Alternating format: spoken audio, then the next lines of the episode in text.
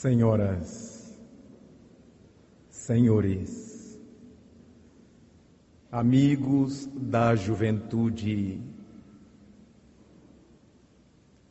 amigos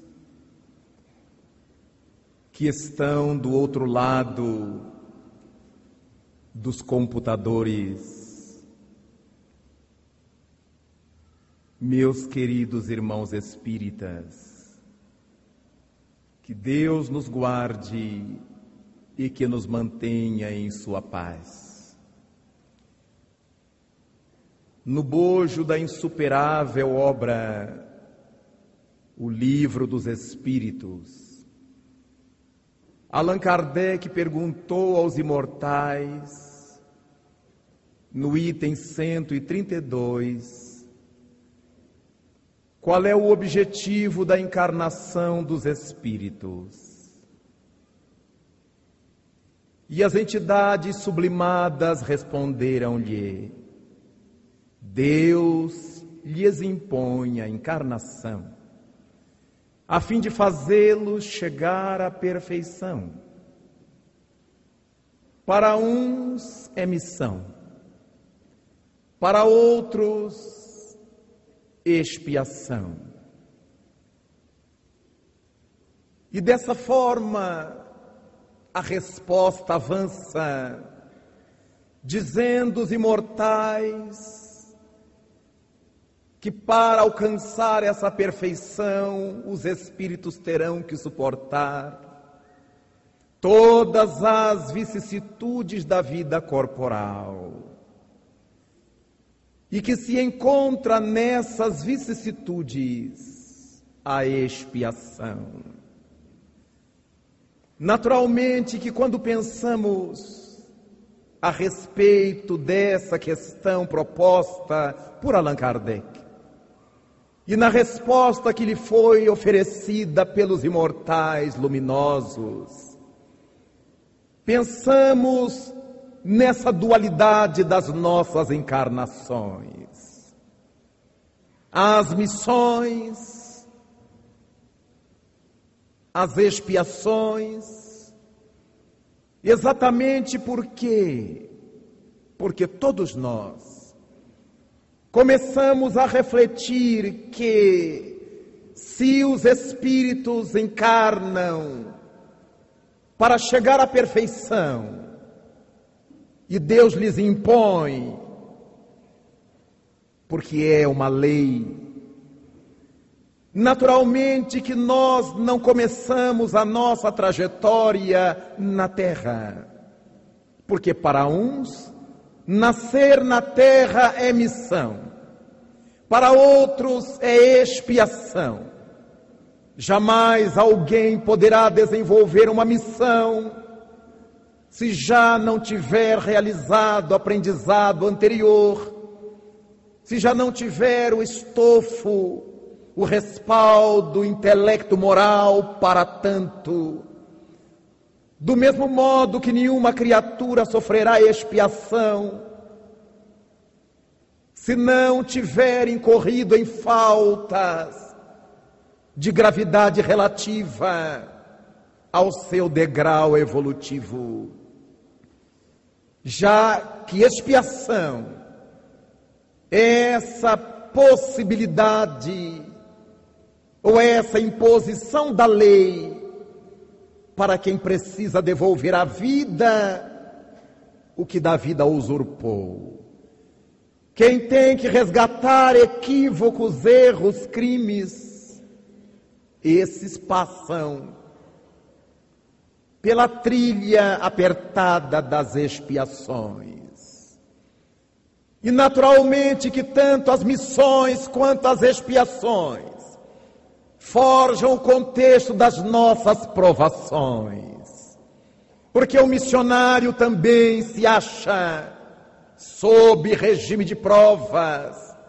E é por isso que o livro dos Espíritos estabelece que podem entidades que vieram realizar uma tarefa perder a oportunidade, falir na trajetória, ser reprovado no intento. Naturalmente que o mundo terrestre de provas e de expiações, oferece-nos esse ensejo de trabalharmos em prol da nossa perfeição, utilizando-nos desse retorno ao corpo físico, conforme nos assevera a obra basilar da doutrina dos Espíritos.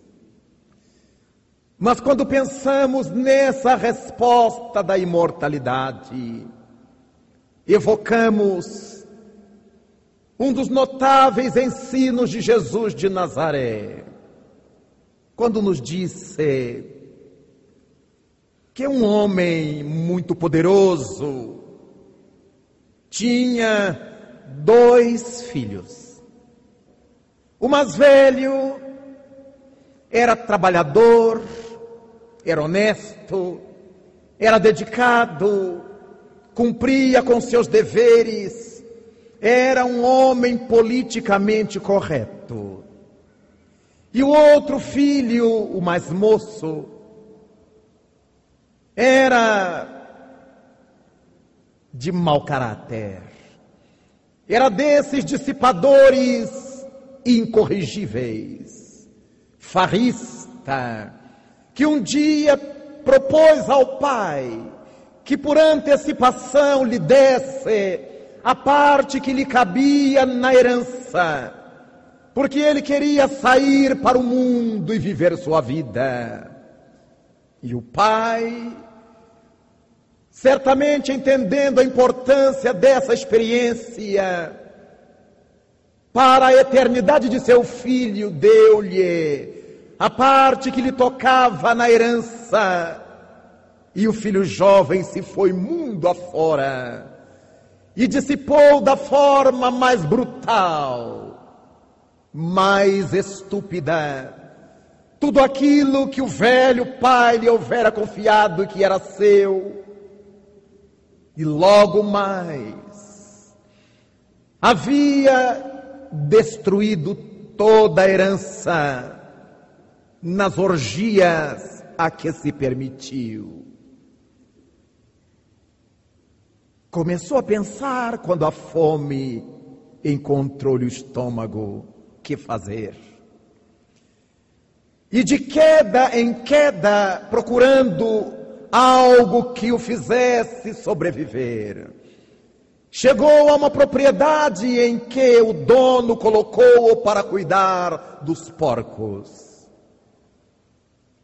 E a fome era tanta, diz o texto, que ele competia com os porcos para comer as raízes que cabia aos animais. E o tempo se passou nessa tragédia moral e física, até que um dia esse moço dilapidador da herança começou a pensar: mas por que eu tenho que viver esta vida de miséria, de ruínas? Se na propriedade do meu pai os empregados dele são melhor tratados, eu voltarei, me penitenciarei com meu pai, lhe pedirei perdão. Já não mereço ser tratado como seu filho, mas pedirei a ele uma chance de ser um dos servos da propriedade. Uma vez que lá os servos são bem tratados, eu me sentirei feliz. Tomou a decisão, levantou-se daquela situação terrível. Esse foi ao encontro do Pai, disposto a tudo aquilo que houvera refletido, pedir perdão, pedir um emprego por mais modesto, já que houvera dilapidado o que lhe pertencia. E a parte belíssima do texto nos informa que quando o pai o viu aproximar-se, encheu-se de felicidade. E quando recebeu o filho nos braços, organizou uma festa mandou sacrificar animais para a comemoração. Cânticos, música, festa, comida. E quando o pai feliz comemorava o retorno do filho, eis que está chegando do trabalho o filho mais velho. Aquele todo certinho, correto politicamente. E ao ver o que acontecia, e ao saber do que se tratava, foi tomado de, de tanto ódio, de tanta inveja, e dirigiu-se ao pai, furioso, para tirar satisfações. Como? Esse teu filho que dilapidou tudo, merece essa festa e eu que estou aqui, sem salário, sem férias, sem descanso. Tu nunca me deste um cabrito para que eu comemorasse com os meus amigos. E o pai, tranquilo e compreensivo, mas meu filho, tu já estás comigo, desfrutas do que eu desfruto, gozas do que há em nossa propriedade, mas esse teu irmão estava morto e reviveu, estava perdido e foi achado. É por esse motivo a festa, meu filho. Naturalmente, que a parábola se encerra nessa transição da discussão do filho com o pai, na explicação do pai para com o filho maior. Mas enquanto refletimos sobre isto, nos damos conta do quanto a criatura humana é mimética, o quanto consegue se ocultar com as cores de acordo com o ambiente em que se acha. Não foi à toa que Jesus Cristo um dia afirmou àqueles da sua época: raça de víboras, até quando terei que vos suportar? Víboras fazendo alusão ao mimetismo dos homens. A víbora é um desses animais miméticos que se confunde na paisagem, que se ajusta em todo lugar que está. Ao passo que Jesus Cristo nos propunha autenticidade. Seja o teu falar, sim, sim, não, não. Brilhe a vossa luz amai-vos uns aos outros.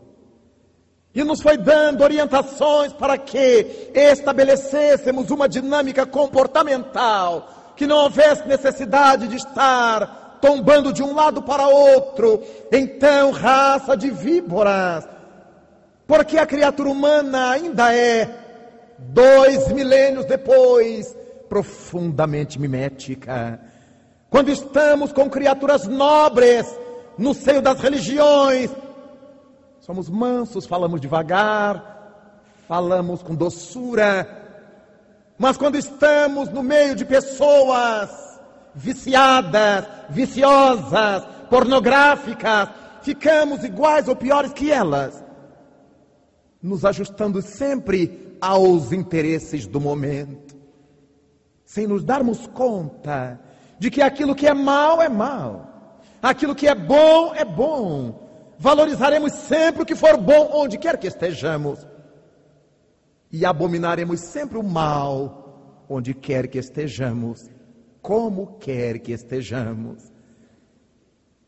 Em torno dessa questão que pensamos no filho maior daquele Senhor, que aparentemente era todo certinho, até o momento em que surgiu o ensejo da inveja, do despeito.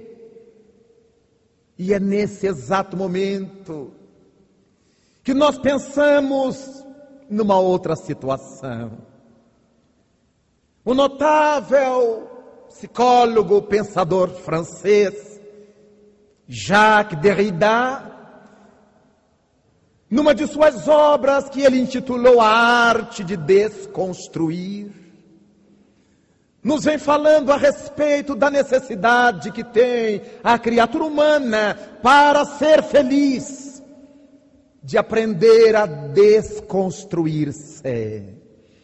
Porque nós, desde cedo, considerando uma única existência, vamos forjando em cima da nossa autenticidade tintas, cores, ademanes, que vão bloqueando, que vão empanando, que vão ocultando a nossa realidade. Desde que nascemos, nos vai sendo imposta uma quantidade enorme de ajustamentos, nem sempre de ordem educacional positiva, mas sempre de ordem educacional. Já que a educação pode ser boa ou pode ser nociva, já que educar é a arte de plasmar os caracteres. Se os plasmamos positivamente, teremos aí uma boa educação. E se plasmamos negativamente, teremos uma má educação. Dentro de casa, a mãe corrige-nos de uma maneira. Não ponha a mão no nariz, não faça isso, não diga isso, não responda aos mais velhos, respeite isso, não coma assim, não coma com a boca aberta. Vai trabalhando a educação, mas ao lado da educação, as suas próprias manias, seus medos. E essa criança vai sendo recoberta na sua espontaneidade. Menino, não diga isso, não faça isso, não coma assim, não aceite. Se alguém oferecer, você diga que não quer. E a criança é pintada com as primeiras tintas que lhe tiram a autenticidade. Mas agora é a vez do pai. Nada disso, você é homem. Tira isso, não bota isso, não vista assim. Isso não é de homem, homem não chora. E outra camada de tinta por cima daquela primeira. Mas quando ele chega na rua, o colega, você não é homem, não é? Você é mulherzinha, é? Você é isso, você é aquilo. E naturalmente ele tem que ficar bem com seus pares da infância e outra camada de tinta. Mas quando chega na escola, quando chega no trabalho e quando chega, e quando chega e nós vamos nos deixando pintar, emassar e vamos assumindo várias camadas. E quando nos tornamos pessoas adultas, não sabemos quem é que nós somos. Nós somos um melange de todas essas coisas, nós somos um mix de todas essas coisas. Somos uma parede que recebeu várias demãos de tintas variadas, de cores variadas, de massas variadas, de vernizes. Um homem comprou uma casa centenária e se enamorou de tal forma por sua casa recém-comprada, que queria pintá-la para que ele a pudesse habitar, mas não queria pintá-la com aquelas cores que ela já tinha. Queria chegar a desnudá-la, a sua parede primeira, e programou um profissional para ir raspando-lhe as camadas das paredes. E depois de um árduo trabalho encontrando uma camada sobre outra, uma camada sobre outra, o profissional chegou à parede de pinho de riga, amarelo, brilhante, com listras marrons. Conseguiu desnudar a parede.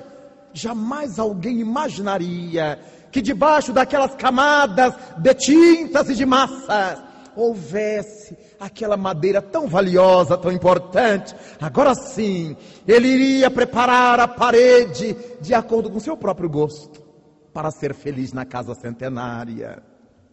Nós somos exatamente assim como a casa que aquele homem comprou. Com a diferença que nós somos milenários, não somos apenas centenários, nós temos várias centenas de centenas de experiências de vida. E ao longo de uma encarnação, nós recebemos tantos vernizes, apliques e tintas e massas, que na idade adulta nos tornamos pessoas cheias de conflito. Quem eu sou? E precisamos de um profissional para nos ajudar a fazer essa raspagem, essa desconstrução. Aquela criatura machista, violenta, agressiva, que todo mundo teme. Quantas vezes é um gato desamparado, esperando um pires de leite? Tudo aquilo é defesa, é massa, é casca, é verniz. Por trás desse machismo todo, ou do excessivo feminismo, nós encontramos a criatura conturbada, perturbada em si própria, por, por não saber propriamente quem é, por não se identificar exatamente. Começa com os discursos perturbadores: eu sou espada. Espada de São Jorge é planta. Eu sou macho. Por que, que alguém precisa declarar que é o que está a princípio na cara?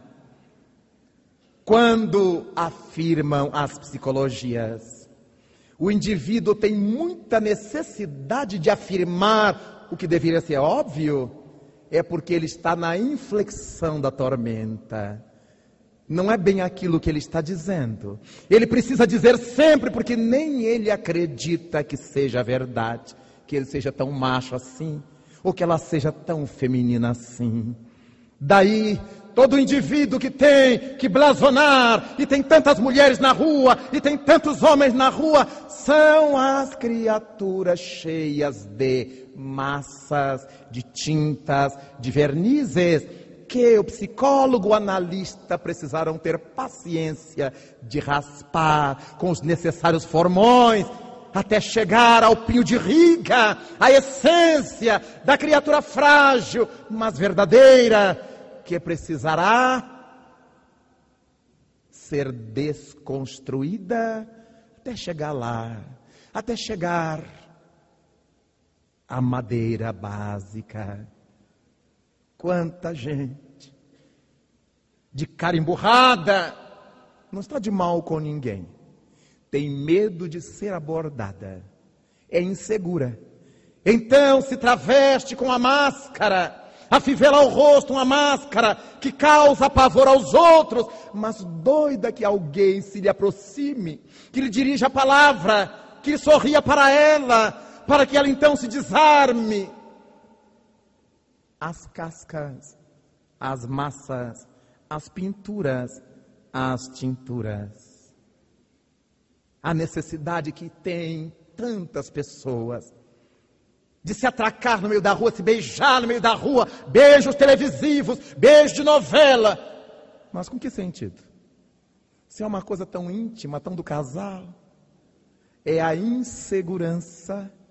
Eu preciso mostrar para as pessoas o de que eu sou capaz. Mas nem ela acredita nessa capacidade.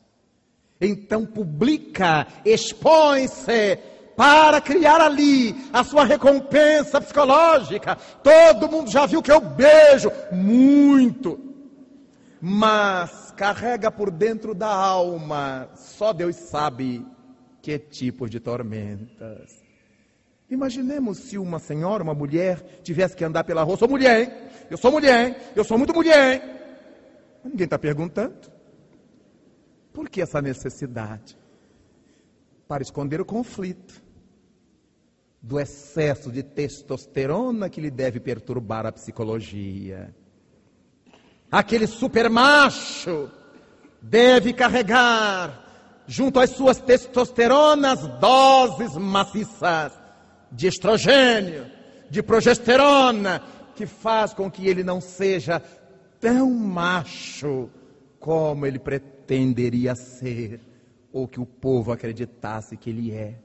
Nós todos carregamos tantas tintas, tantas cascas, que Jacques Derrida propõe essa desconstrução.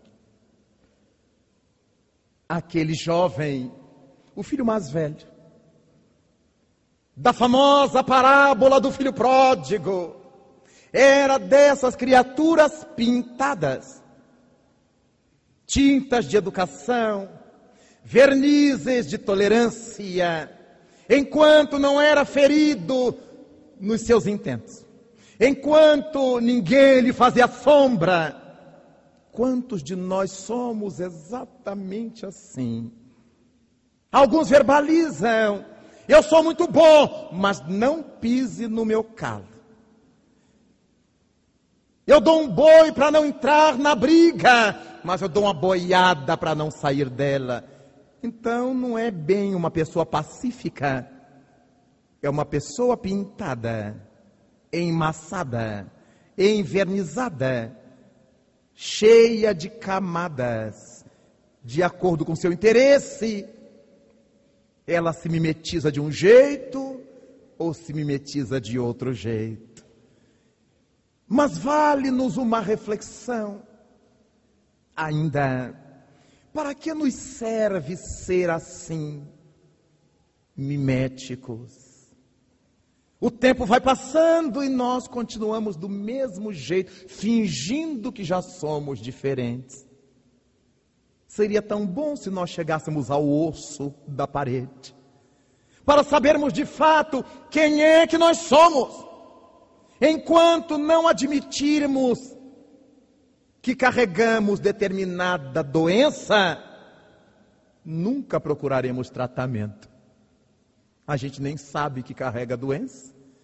Vamos morrer da doença sem saber, porque admitimos que essa doença nós não temos. Importante é começar a fazer esse trabalho de desconstrução desse homem social que nós somos. Não é se deseducar, porque a educação vai criando musculatura interna. Nós olhamos os anéis de uma árvore, todos os anéis compõem o tronco da árvore. As nossas experiências da reencarnação vão somando as experiências do ser eterno, as nossas personalidades de cada encarnação, vão se juntando à nossa bagagem da individualidade eterna. O eixo central que somos tem em torno de si a girar as experiências das várias vidas das várias encarnações que se nos vão agregando à individualidade. Mas as cascas não.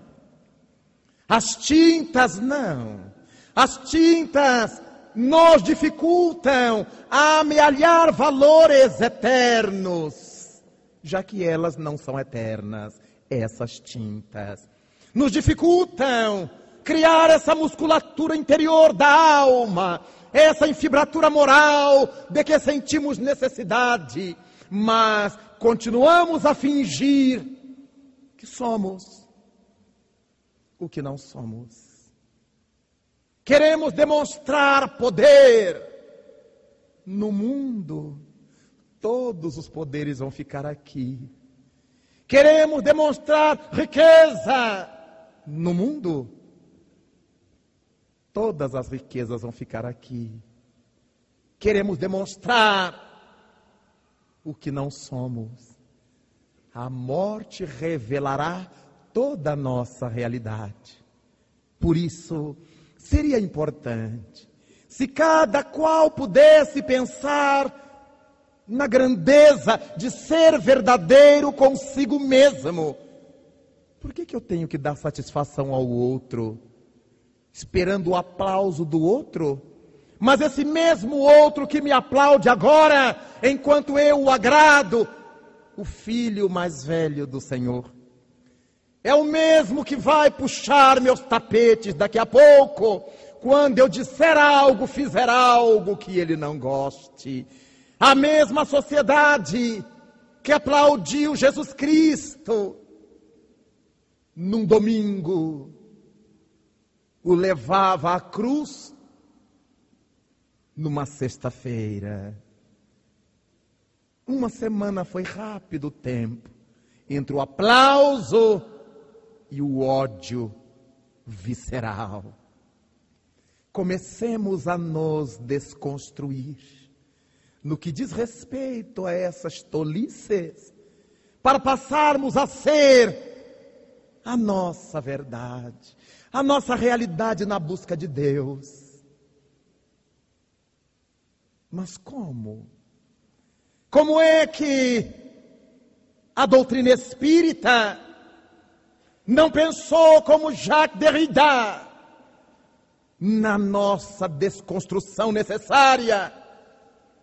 Como é que Allan Kardec não refletiu sobre isso?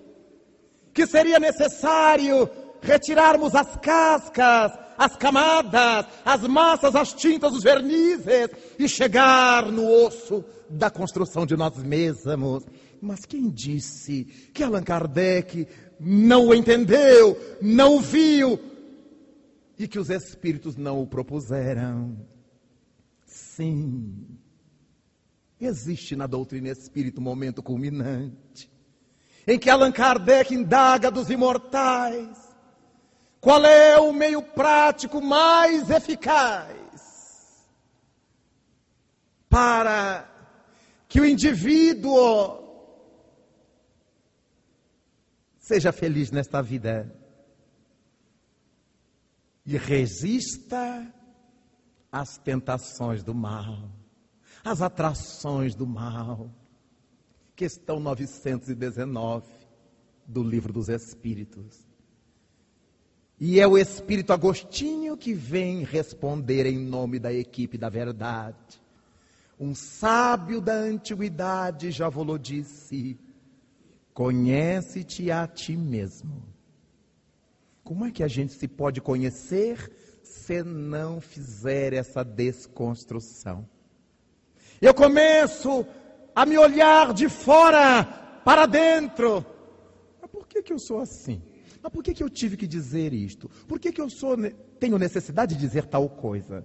Por que, que eu reajo assim quando me dizem algo? Por que, que eu reajo assado quando não me dizem algo? Eu começo a me analisar deste exato momento para dentro. Vou abrindo estradas na minha intimidade para que eu me dê conta, eu falei assim porque eu queria agradar, porque eu tinha a intenção de obter isso depois. Eu começo a me descobrir, então eu sou uma pessoa ainda interesseira, mas de interesses baixos, porque eu não fui honesto, eu poderia ter chegado para a pessoa e dizer meu interesse.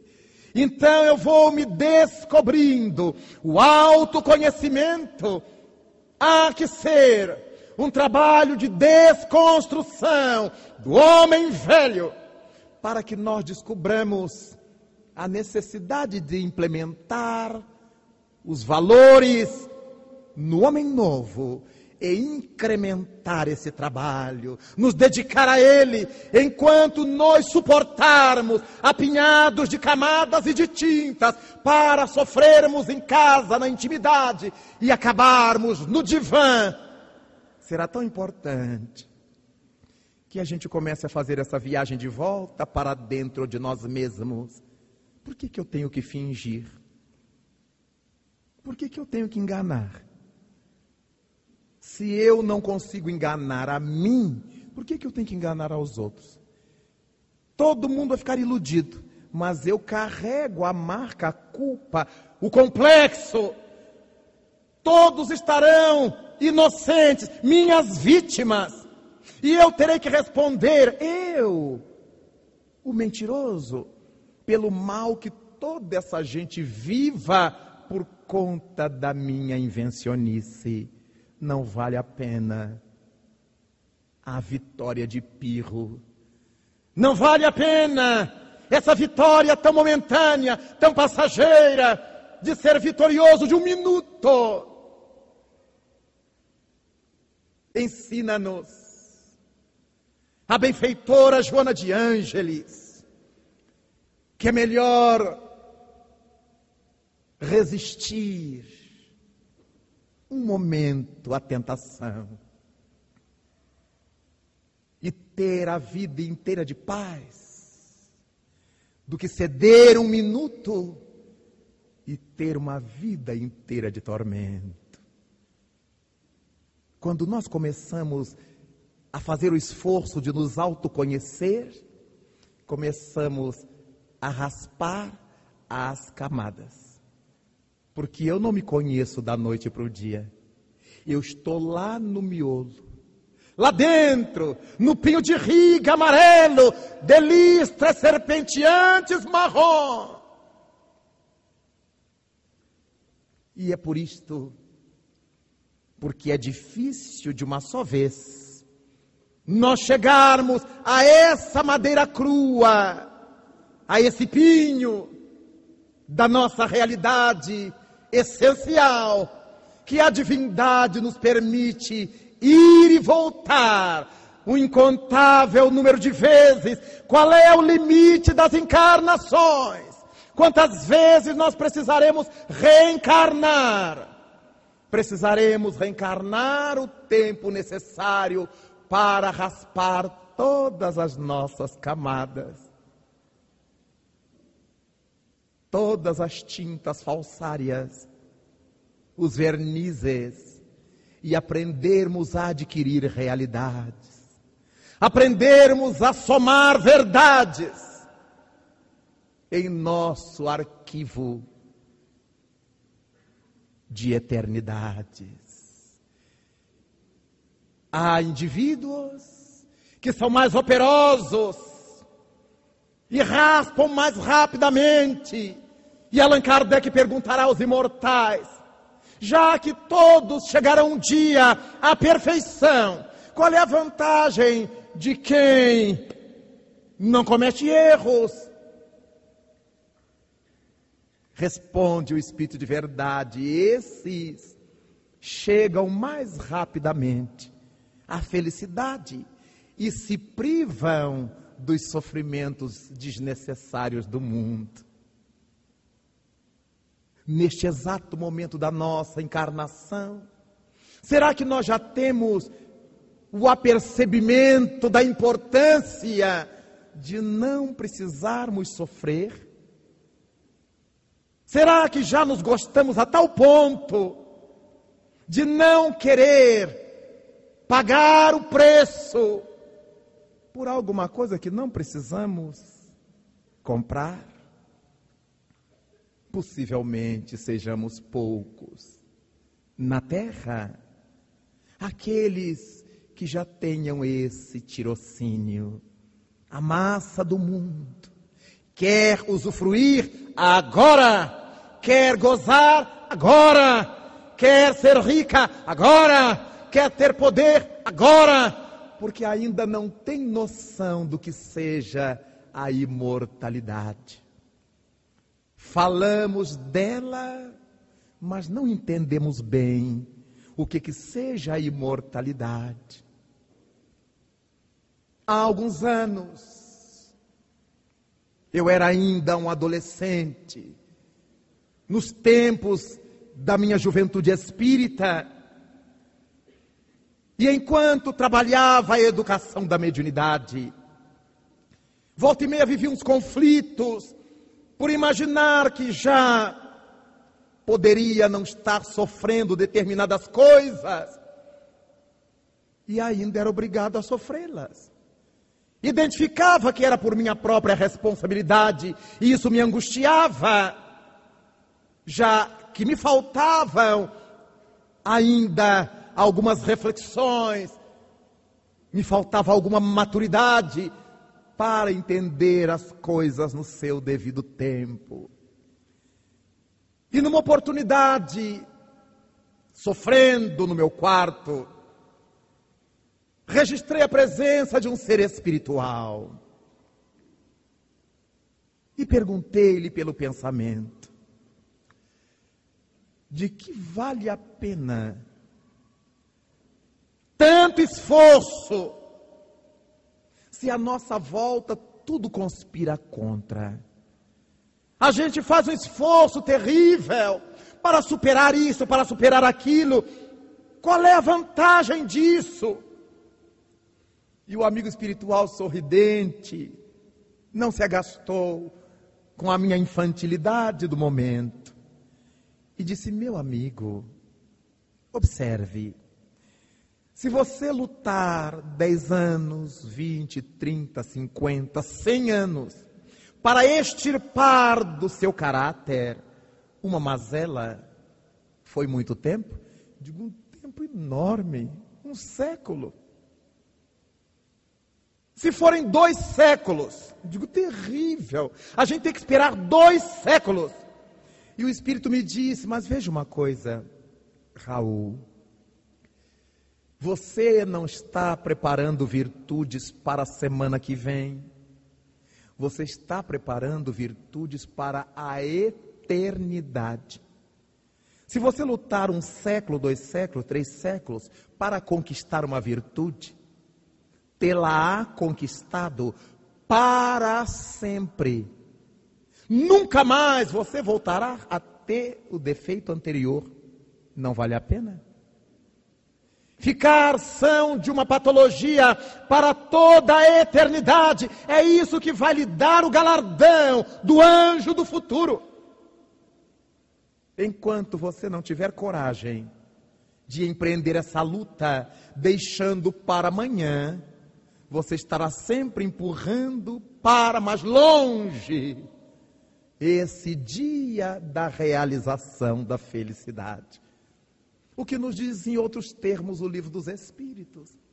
Aqueles que se embrenham nas lutas, no esforço por raspar essas cascas e chegar àquilo que Deus quer de nós, esses chegarão mais rapidamente e se privarão das privações e das provações, das expiações terrestres, quase todas dispensáveis para quem já consegue trilhar o caminho devido. O momento que a doutrina espírita nos chama é o momento da sua vivência, da aplicação dos seus princípios, é o momento do autoconhecimento, é o momento da desconstrução. Nas nossas mentes, indubitavelmente, passam sempre esses raciocínios do mundo baixo. Mas eu vou dar a mão à palmatória? Mas eu vou servir de capacho para ele? Eu morro, mas não deixo. Eu morro, mas não digo. Ainda são as tintas fortes, grossas, que nos empanam o homem novo. Porque foi Jesus Cristo que nos disse: o maior exemplo de homem novo que nós temos. Se alguém te bater numa face, oferece a outra, que não é o outro lado do rosto, é a face interna, é o que a gente já aprendeu de bom. Quando alguma agressão nos chegue de fora para dentro, mostremos o valor que amealhamos de dentro para fora, a outra face. Se alguém pedir-te caminha, caminhar mil passos com ele, dobra, caminha dois mil passos. Se alguém te pedir a capa, dá-lhe também a túnica. A proposta de Cristo não é para que nós sejamos mesquinhos com as coisas da alma, mas sejamos pródigos com as coisas da alma. Alguém nos pediu pouquinho, mas a gente pode dar um pouco mais. É crescimento para nós que demos. Mas eu vou dar mais, fulano não vai nem agradecer. Mas já é um problema dele. Nós não podemos nos envolver com as conquistas do outro. Nós não temos que nos responsabilizar pela vontade do outro crescer ou ficar estacionado. Nós podemos sugerir, apontar direções ou sentidos, mas cada qual terá que trilhar seu próprio caminho. fazer sua própria marcha com seus próprios pés. Daí, por que é que eu tenho que me preocupar se aquilo que eu fiz não mereceu agradecimento? Então era uma casca que eu tinha de pessoa caridosa. Eu ainda não sou caridoso. Eu carregava um verniz. E como eu carregava um verniz, eu precisava sempre que alguém desse um polimento para eu continuar brilhando. E quando as pessoas chegassem, eu poder mostrar a mão esquerda o que a direita fez. Não é esconder o bem, como muita gente pensa. Não posso dizer o bem, não. Não posso falar que estou fazendo o bem.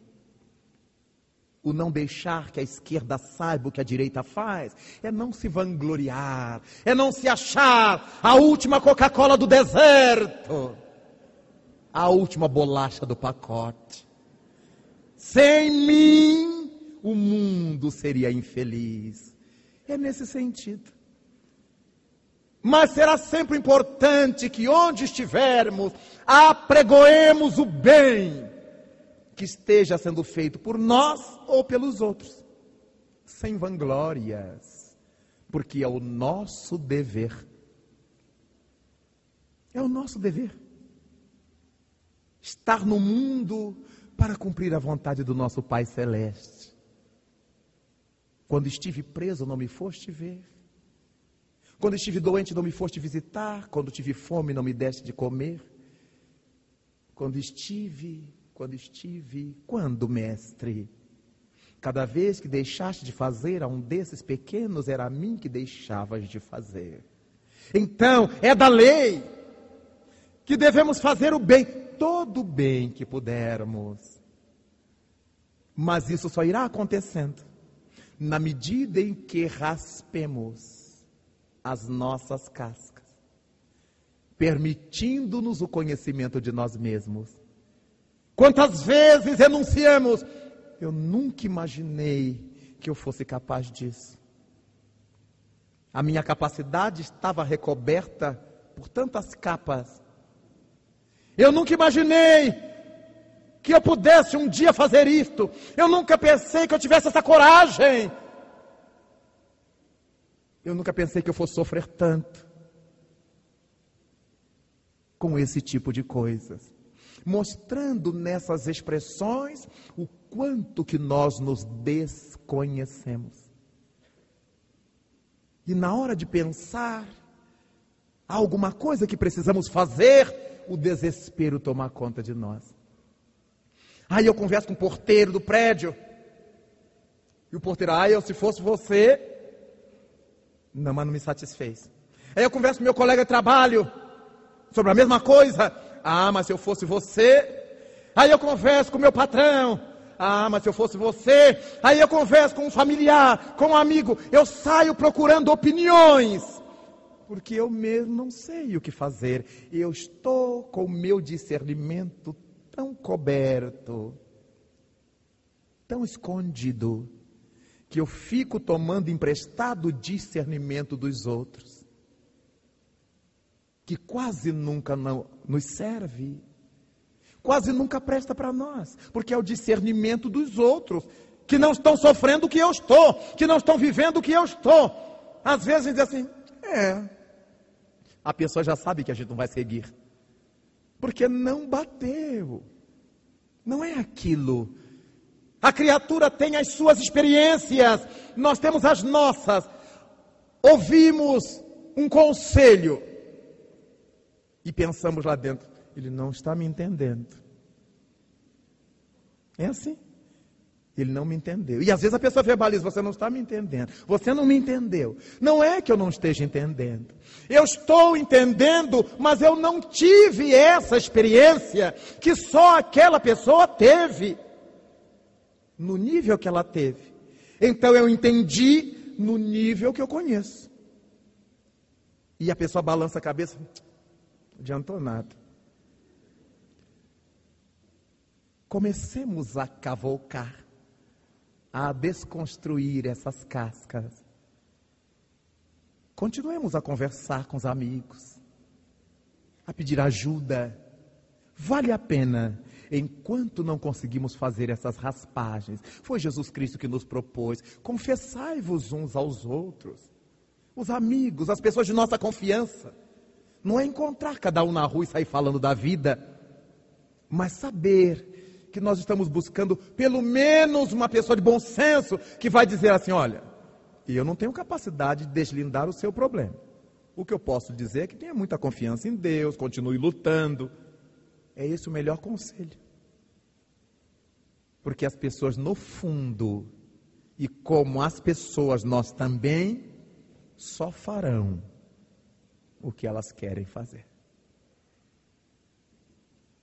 E aí nós ficamos sofridíssimos. Imagina, cansei de falar, cansei de dar conselho. Mas eu cansei. De repente, se eu não tivesse cansado, eu teria ajudado essa criatura a raspar um pouco mais das suas cascas, até o dia que ela não precisasse mais dos meus conselhos. É por isto que nós estamos marchando da heteronomia, afirma o notável Piaget, para a autonomia. No período da heteronomia, eu sou bonzinho porque as pessoas gostam de me ver bonzinhos. Então eu procuro ver se tem alguém me olhando e dou esmola para o pobre. E bastante moeda para dar tempo de fazer barulho e alguém ver. E me demoro fechando a bolsa perto do pobre para todo mundo notar que fui eu que acabei de dar-lhe a esmola. Eu ainda não sou generoso, mas as pessoas gostam de ver pessoas generosas. Então eu faço de tudo para entrar no imaginário do outro e o outro passar a pensar de mim como ele é generoso. E eu fico feliz com isto. E não avanço. Porque aquilo não passou de mais uma pintura, mais uma casca em cima do meu pinho de riga, em cima da minha madeira crua, em cima da minha realidade. Daí então, como é bom nós aprendermos a ir rompendo essas cascas de fora para dentro, sim. Para que eu possa conhecer por que, que eu ajo assim. A resposta está dentro, mas a atitude está fora. Eu penso por dentro e ajo do lado de fora. O meu interesse ocorre lá dentro. Meu egoísmo está lá dentro. Mas ele se manifesta nas minhas atitudes exteriorizadas, exteriorizáveis. Daí então, como é importante o autoconhecimento. Conhece-te a ti mesmo, disse o sábio da antiguidade. Desconstrua-te. Eis a proposta em outros termos eu não consigo me conhecer se não for me descebolando, retirando as camadas dessa cebola espiritual que nós somos. Daí então, a proposta de o livro dos Espíritos, qual é o objetivo da encarnação dos Espíritos? Para uns é missão. Para outros, expiação. Uma vez que Deus nos impõe a encarnação, com o fito de nos fazer chegar à perfeição, aqueles que vêm com missões mais específicas, mais nítidas, e não as missões gerais, são aqueles indivíduos que já conseguiram raspar uma quantidade maior de cascas, de vernizes, de tintas. Eles precisam ter uma lucidez maior para orientar o grupo para o qual veio. Seja o grupo familiar, seja da sua cidade, do seu país, da sua etnia. Ele tem que estar acima da média. E os que vêm para expiar, como a expiação é o resgate das dívidas, é o pagamento dos débitos, a expiação ocorre com aqueles que nós chamamos popularmente de casca grossa. A gente fala isso sem se dar conta. Quanto mais cascas grossas formos, mais teremos que sofrer, porque temos que raspar mais para chegarmos ao cerne de nós mesmos. Ama teu próximo como amas a ti mesmo. Como é que eu sou capaz de desejar bem ao outro sem desejar bem a mim? Quando Jesus Cristo disse-nos isto, ele tinha perfeita noção de que eu sou a pessoa da qual eu mais gosto. Eu sou a criatura mais amada por mim, por mais que a gente diga diferente ou não tenha consciência dessa realidade. Por isso o Cristo nos disse: ama teu próximo como amas a ti. Quem é de nós que gostará de pôr a mão numa chapa em brasa? Deus me livre. Quem é de nós que gostará de passar fome?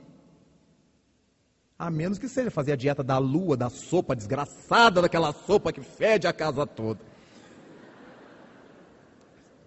Mas é com o objetivo de adelgaçar. Quem de nós suporta viver sem salário, viver sem amor, viver sem amigos? São coisas que nos fazem sofrer. Então, a proposta de fazer ao outro o que gostaríamos que o outro nos fizesse, vejamos, é idêntica à do amor ao próximo como a nós mesmos. Eu vou fazer ao outro o que eu gostaria que o outro me fizesse. Como eu gosto de mim, eu quero que o outro me faça o melhor. Então eu vou fazer o melhor para o meu próximo vamos começando a nos aperceber, a nos dar conta de como é importante a nossa encarnação expiatória. Deus não está nos castigando absolutamente. Deus não nos está punindo absolutamente. Nos está dando ensejo de construir a nossa identidade superior com nossos próprios formões, com nossas próprias lixas. E quando Ele nos dá formões e lixas, com as nossas próprias mãos, fazendo esse trabalho de limpeza dessa casca grossa que ainda nos obnubila na terra. Qual é o objetivo da encarnação? Deus impõe aos espíritos a encarnação a fim de fazê-los chegar à perfeição. Qual é o meio prático mais eficaz? Não é o meio teórico. Allan Kardec não perguntou qual é a teoria, o meio prático, alguma coisa factível e que surta o melhor resultado mais eficaz. A eficácia é a capacidade de dar resultados para que nós consigamos viver bem nesta vida e nos vacinar contra as tentações do erro, do mal, da sombra. A desconstrução de vós mesmos o autoconhecimento. Enquanto estivermos cheios de camadas, cheios de cascas, cheios de tintas, como as paredes daquela casa centenária que um comprador adquiriu, nós não nos conseguiremos conhecer. Não adianta ter pena das nossas cascas, Mas está tão bom assim. As pessoas achando que eu sou assim, as pessoas gostando de mim assim, mas eu não estou gostando de mim assim. Eu estou infeliz assim. Então eu preciso ser feliz para que eu tenha a melhor condição de pensar na felicidade dos outros. É por isso que na primeira oportunidade a gente é capaz de puxar o tapete do outro. A gente mentir contra o outro. Dizer que não conhece, que não viu. Nós amamos tanto a humanidade. É uma pintura, é uma casca. Porque na hora que a gente vê o acidentado na rua, a gente passa de longe para não ser arrolado como testemunha, para não ter que se envolver naquilo. Mas e a parábola do samaritano que Jesus nos ensinou. Mas isso é bonito na palestra, mas na vida eu vou ficar tão enrolado com isso depois. Mas e se fosse comigo? Eu gostaria que alguém pudesse testemunhar. Foi um acidente. Eu vi a hora que o carro bateu. Eu vi a hora que ele caiu. É só isto. Ah, mas se eu ficar enrolado? Já estou enrolado na medida em que eu fujo e minto. Quem quiser salvar sua vida, perdê-la. Jesus Cristo já deixou tudo clarinho. Eu quero me proteger tanto que nunca mais eu tenho paz. A consciência de culpa. Eu podia ter ajudado. Eu podia ter dito. Eu podia ter orientado. Eu podia ter explicado. Quem quiser ganhar, perderá em nome do egoísmo. É por isto que vale a pena nós pensarmos. Ao longo dessas horas em que ouvimos tantas coisas belas, importantes, imponentes, tantas reflexões nobres e seguras que nos remetem à reencarnação, será tão importante pensar no porquê estamos aqui. Por que, que a gente está na terra? Não, o Espiritismo ensina quem somos nós, de onde viemos, para onde vamos, o que estamos fazendo aqui. Tudo bem, o Espiritismo ensina, mas será que nós já aprendemos? Uma coisa é o Espiritismo ensinar, outra coisa é nós absorvermos isto. Será que eu já sei por que, que eu estou aqui? Ou eu imagino? O Espiritismo nos leva a constatar por que é que nós estamos aqui. Basta que a gente se olhe por dentro e se identifique e não consiga. Ou se identifique através das cascas. Será sempre uma identificação superficial para conosco e para com o outro. Percebamos como ocorre nas ruas quando alguém pergunta a outro, sabe com quem está falando? Imagina se a gente vai dizer. Mas ele não está fazendo essa pergunta pensando nele verdadeiro. Ele está pensando nas suas cascas. Eu sou policial, eu sou deputado, eu sou senador, eu sou juiz. Ele não é nada disto. Ele está isto. A morte nivelará tudo mas ele diz que é. Você sabe com quem está falando? Deveria ser, sabe com o que está falando? Vejamos que nós nos referimos a nós mesmos pelas cascas e com os outros também. Você conhece aquela senhora? Conheço. Ela é a mulher do fulano de tal, ela que mora naquela casa bonita, ela é a professora do. Mas eu perguntei se eu conheço aquela pessoa. E eu disse os títulos dela, os rótulos dela, as cascas que ela tem. Não, eu conheço ele muito bem. Ele é meu vizinho. Ele toca na banda tal, ele mora no edifício tal. Ele que comprou aquele Corvette, não sei de quê. Mas eu perguntei você conhece ele. Nós conhecemos as cascas.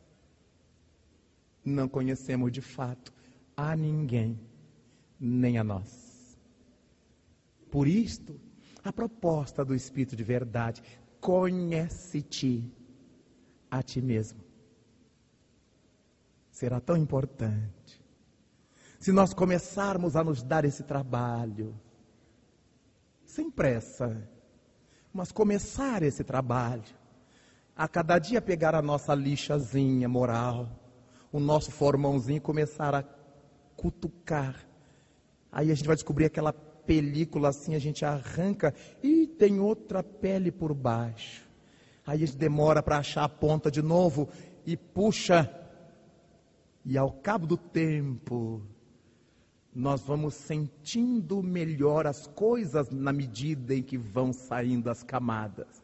Vamos nos percebendo melhor como eu sou capaz de me sensibilizar com uma criança. Como eu sou capaz de me sensibilizar com jardim. Enquanto eu tiver casca grossa, não é cor de homem, não, rapaz.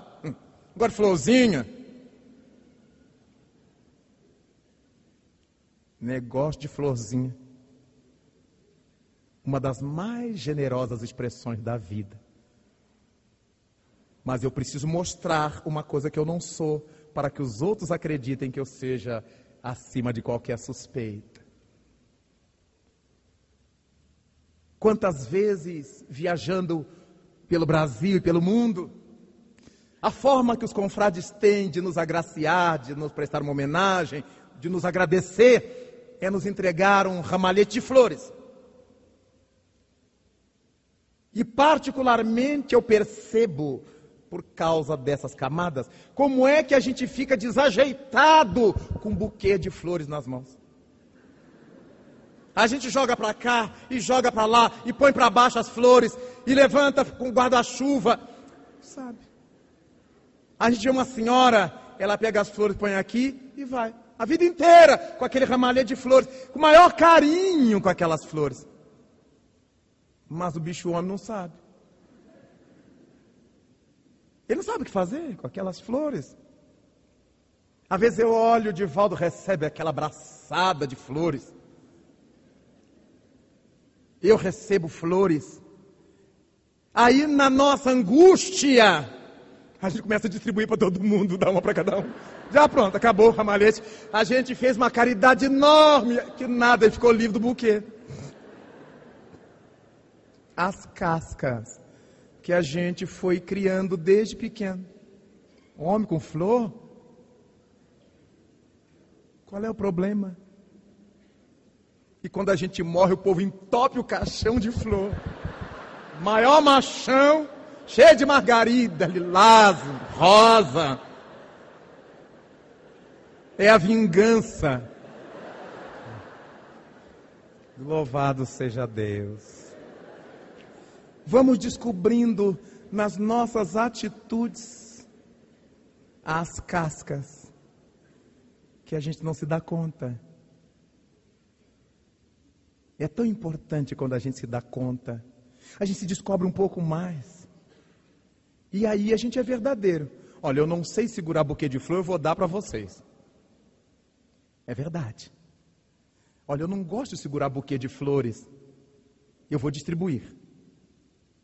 Veja que já estamos assumindo essa verdade.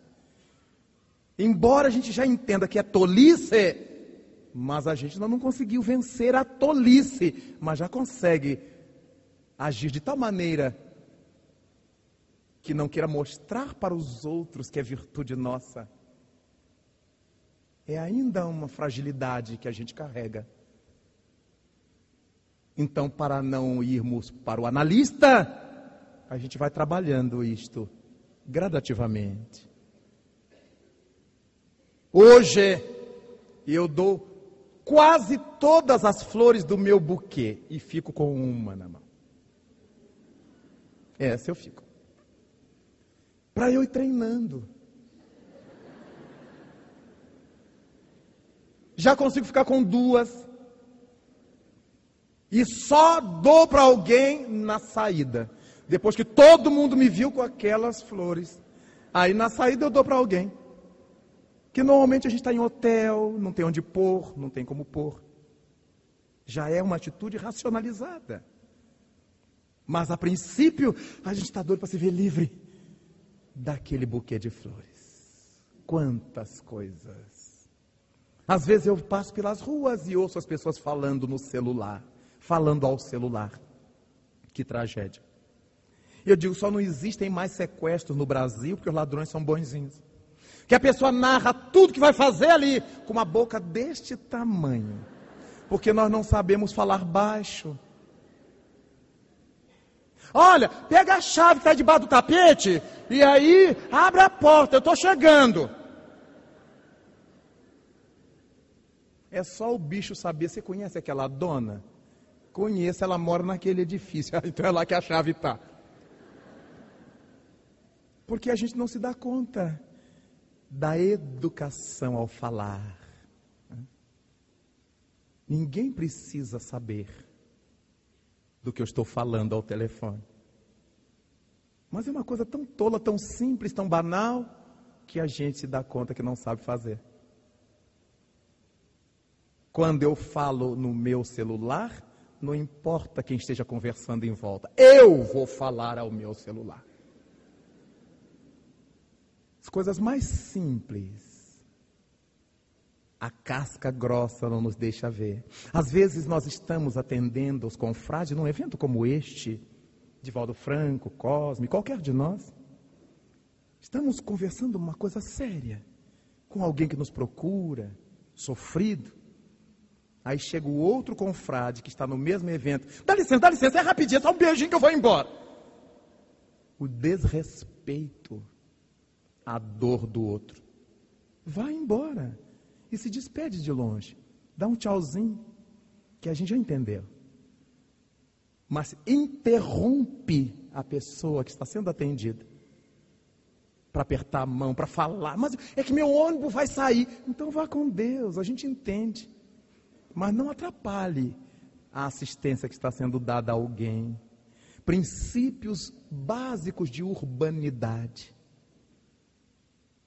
E nós que não moramos nas palafitas, nem nos guetos, que esperar das palafitas e dos guetos as cascas que a gente tem. Podemos estar no palácio que a gente vai ter as cascas. Podemos estar na melhor mansão do mundo que a gente vai ter as cascas. Então é preciso que a gente comece a impor-se esse esforço do autoconhecimento, que não será bom para Deus, não.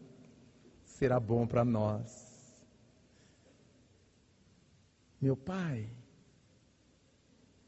e eu que estou com o Senhor o tempo inteiro. O Senhor nunca me deu um cabrito para eu banquetear com os meus amigos. Mas esse seu filho,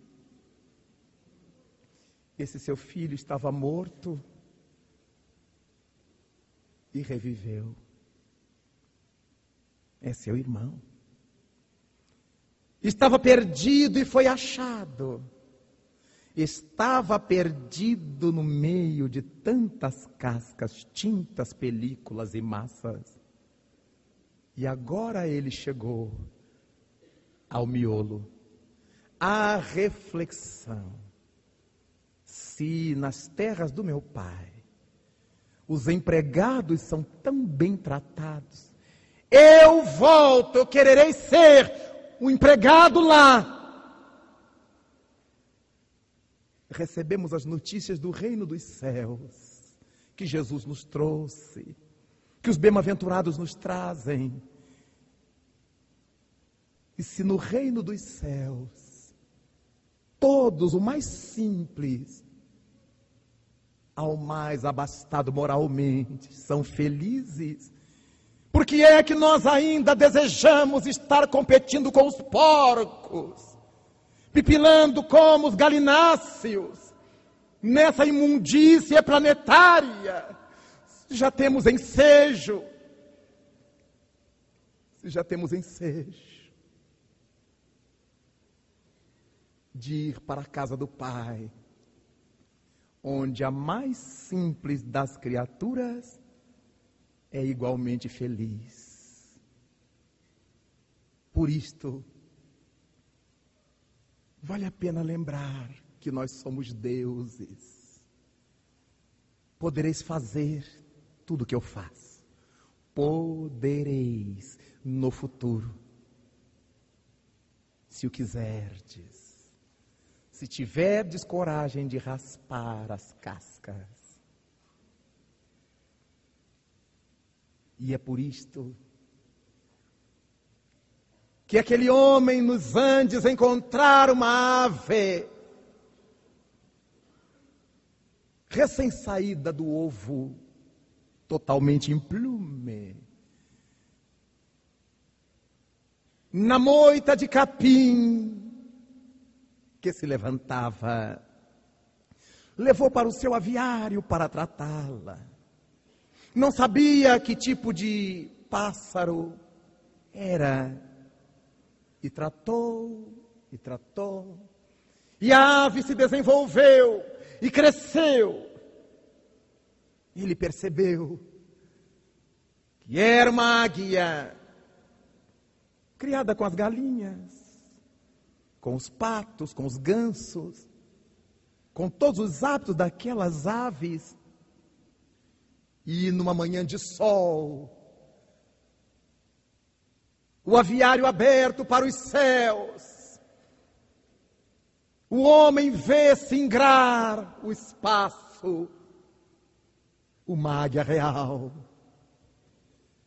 Voeja abaixo, emite seu canto, e no seu grito, a vizinha no aviário, agora formosa, abre as asas largas, compridas, e tenta fazer o rodopio para o voo. Levanta um pouco e torna a descer. Faltavam-lhe as plumagens da extremidade das asas. E nos céus azuis dos Andes, a águia real se distancia. Meses depois, o mesmo cenário o homem apreciava sua criação e percebeu que ao longe se engrava os céus uma águia real. E ao passar sobre o viveiro, emitiu seu grito e dessa vez a águia que ele criava com tanto desvelo abriu as asas e levantou voo acompanhando a águia real, porque o destino das águias não é pipilar a chusidade do chão, a imundície do chão. O destino das águias é as alturas. Daí, nós todos somos águias reais. que chegamos à terra e começamos a receber o capeamento dos vícios, dos costumes, dos erros, das tradições. Começamos a revestir o ser espiritual com tudo que nos foi pesando ao longo do tempo, mas um dia em plena Galileia, numa manhã de sol, uma águia real esplendente voejou. Tentamos levantar voo, tentamos segui-la, mas nos faltavam as plumas necessárias da disposição, as plumas da audácia, as plumas da coragem, as plumas da força de vontade. E nos rebaixamos de novo para pipilar nesse chão movediço do mundo as sujidades morais de todos os tempos. E tivemos que esperar pelo retorno da águia 18 séculos. Agora, quando ela volta, era uma manhã de chuva fina em Paris. 18 de abril de 1857. Novamente volta a Águia Real. Agora, na palavra cálida e firme de Allan Kardec.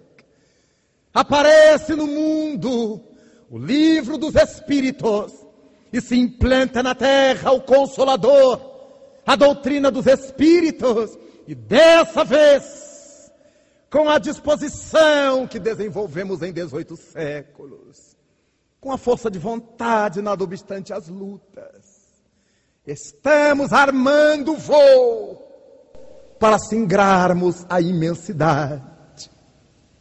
São as alturas, o destino das águias reais. É Jesus, a mais formosa águia real que um dia passou pelo mundo.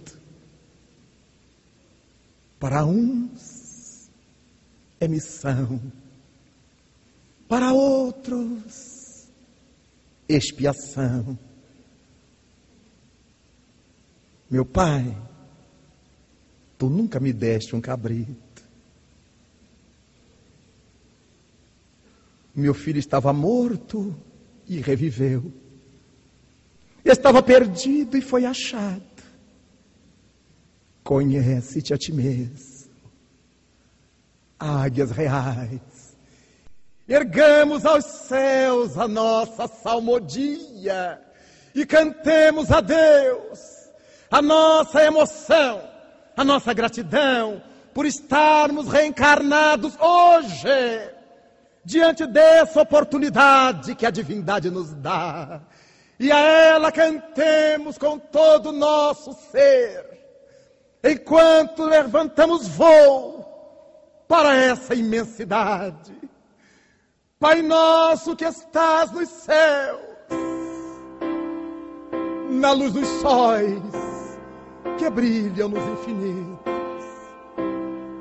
Pai amoroso e bom, de todos os seres aflitos que gemem, que choram, que se debatem, que se estertoram nesse mundo de dores e de escasseus santificado Senhor, seja o teu nome sublime, que em todo o universo exprime ternura, concórdia, misericórdia, exprime amor.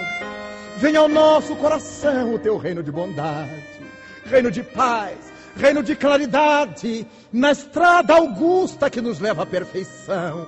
Cumpra-se o teu mandamento, Senhor, mandamento que não vacila, mandamento que não erra, seja nas engrenagens dos céus ou nas lutas da terra, onde ainda deparamos tanta mágoa, tanta amargura, tanta casca, tanta violência. Livra-nos, Senhor, de todo mal, mas dá-nos hoje o pão em nosso caminho. Permite que ele seja amassado com o trigo do amor nas mãos de carinho dos nossos amigos espirituais. Auxilia-nos também, Senhor para que em nossos deveres cristãos aprendamos a amar a todos os nossos irmãos, primordialmente aqueles que ainda se acham distantes do bem, sob a proteção de Jesus. Livra nossa alma do erro, neste mundo de desterro distante da tua luz. Perdoa-nos, ó Pai, os erros escabrosos de passados tenebrosos, de iniquidade e de dor para que a tua ideal igreja, a igreja da fraternidade, a igreja da verdade, a igreja da revelação imortalista, realize dentro de nós o altar mais venerando da mais expressiva caridade, para que nele então se possa cumprir a vontade do teu inesgotável e santo amor, hoje e para sempre, Senhor que assim seja. Muito obrigado, Pai da vida. Muito obrigado, Mestre Jesus. Muito obrigado, senhores.